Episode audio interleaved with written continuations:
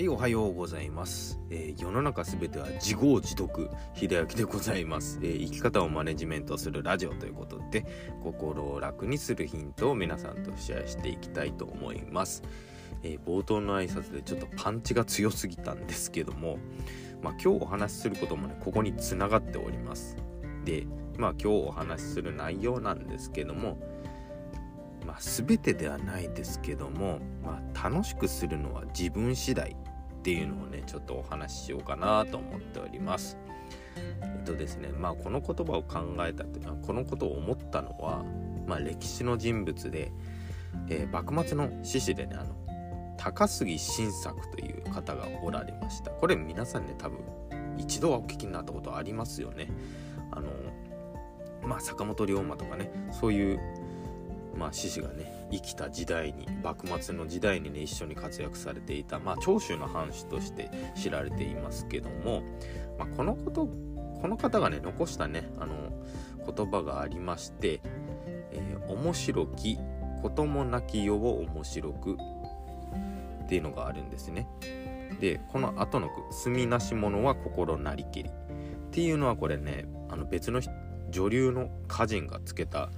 まあ後の句だしですけども、まあ、高槻新作自体はその面白きこともなきを面白くってのを残したらしいんですけども、まあ、この方ね27歳というすごく若い年で亡くなっておられるんですね。でもちろんこの、まあ、時世の句とも呼ばれていますけどもこれねいろんな解釈もありますし面白きこともなき世に面白くっていうねそういう別の解釈というか、まあ、実は違う言葉だったんじゃないのかっていう説もありますけどもまあいろんなものねちょっとざっとかいつまんでね考えてみるとまあこういう捉え方でもいいんじゃないかなと思ったんですね。あのまあ要するに結局ね面白くするも面白くしないも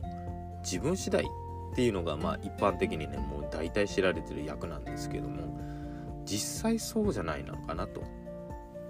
で「墨なし者は心なりけり」っていうこの後ろの句はあのそうするのは結局自分次第というか心のありようだっていうことなんですね。えー、だから面白く面白いもつまらないもそうするのは自分の心次第だよっていう。で、これねあの心理学でも結構つながってくるんですよね。あのなんでしょうその実際の現実で起きたことが、まあ、自分の言っていたことと違ってもあ自分がこう信じていたからとか自分がこうやったことでこうなったんだみたいなねあの何でしょう一種の矛盾を生み起こすことで安心するっていうね心理学の作用もあるんですね。まあある実験でそのある宗教団体が何月何日に洪水が起きるぞって言ったんですけど起きなかったんですよ。その洪水自体。何にも起きなかったんです。でそしたらその宗教団体どう言ったかっていうと自分たちの信仰のおかげで神様がこの洪水を止めてくれたんだって言ったんですね。ね。すごいすごい解釈の仕方だなと思ったんですけどもこれってあの高杉晋作のさっきの句とね似てるとこありませんかね？矛盾してるんだけども捉えようによっては自分たち結構ポジティブなんじゃね？みたいな感じになってるんですよね。これすごく大事だなと思って人生をつまらないって思ってずっと過ごしていると本当につまらないですよね。ただ本当に仮につまらないとしてもいや逆につまらなすぎて面白くね？みたいなちょっとチャラくはなってしまいますけども。や今日さつまらないと思ってたけどこんなことがあってさ意外に面白いね意外に面白いんじゃね？みたいな。そうあの一種のだから勘違いですね。まあ状況とか環境がどうであるこういうことが起きてるこういう中に自分がいてこういうことができるこれ面白いよねっていうそういうねあの矛盾を逆に自分にうまく利用してやる。自分にとっても都合のいいように受けてしまう。ちょっとね悪く印象を取られてしまいがちですけども。まあどんなにつまらない状態でももう自分の都合のいいように生きてしまえば逆にこの世って面白いよねっていうそういう考え方ですね。結構あの心を病んでしまわれている方って現実をね真に受けてすごくね苦しくしてしまいがちなんですよね。で人生は辛く。苦しいものだっていうねその